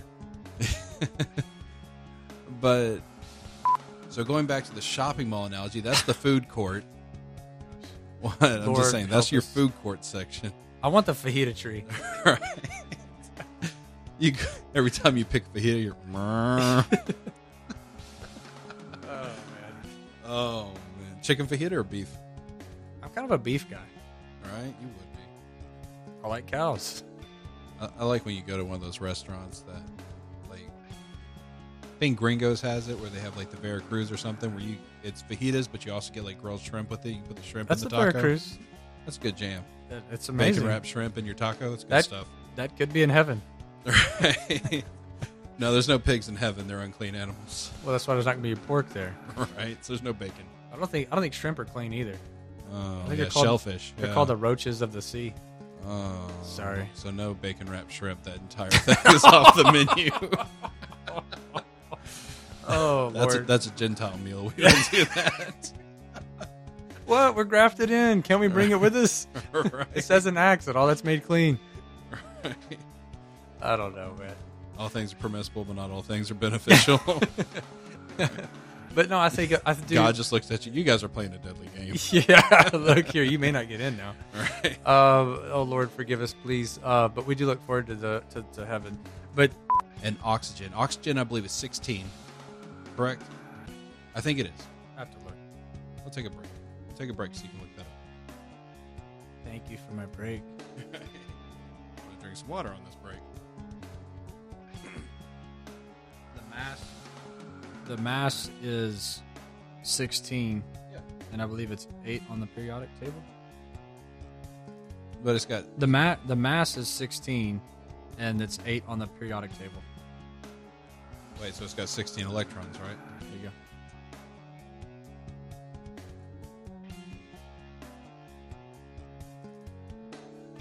Okay, so it's yeah, Eight electrons. because you have to kind of read. it. So, anyways, So, okay, into s- so you have hydrogen that is one. You have oxygen that's eight.